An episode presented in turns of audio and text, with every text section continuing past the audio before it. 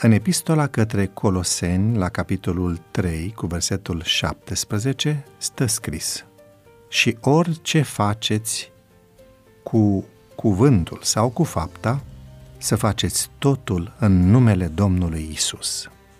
Atunci când trebuie să mergem la medic, analizăm și încercăm să ajungem la cel mai bun specialist. Și pe bună dreptate. Dacă este vorba despre sănătate, este necesar să facem alegerile cele mai chipzuite. Însă, dacă noi am avea calificarea să fim de folos într-un fel sau altul, am fi printre primele opțiuni ale altora.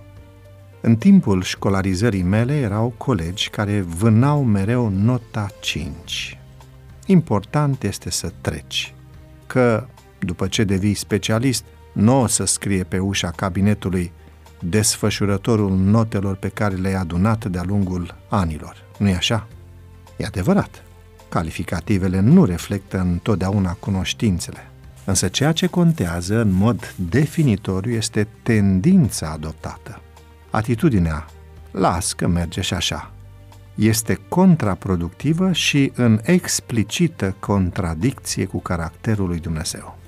Persoanele care lucrează în instituțiile noastre variate și în numeroase alte departamente ale lucrării noastre trebuie să fie oameni care gândesc, oameni care poartă amprenta lui Dumnezeu și progresează constant în sfințenie, în demnitate morală și în excelența cu care lucrează.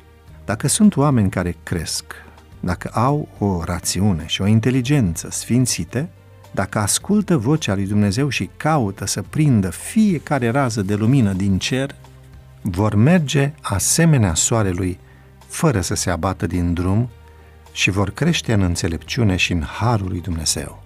Activitățile de zi cu zi sunt cele care definesc coordonatele caracterului.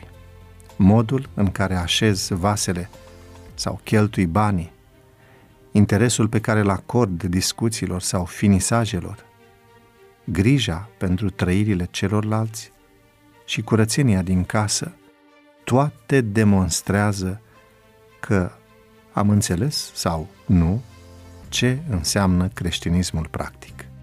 Astăzi gândește-te mai mult la aspectele în care ești neglijent și cere lui Dumnezeu putere să le îndeplinești cu responsabilitate și credincioșie ca pentru El.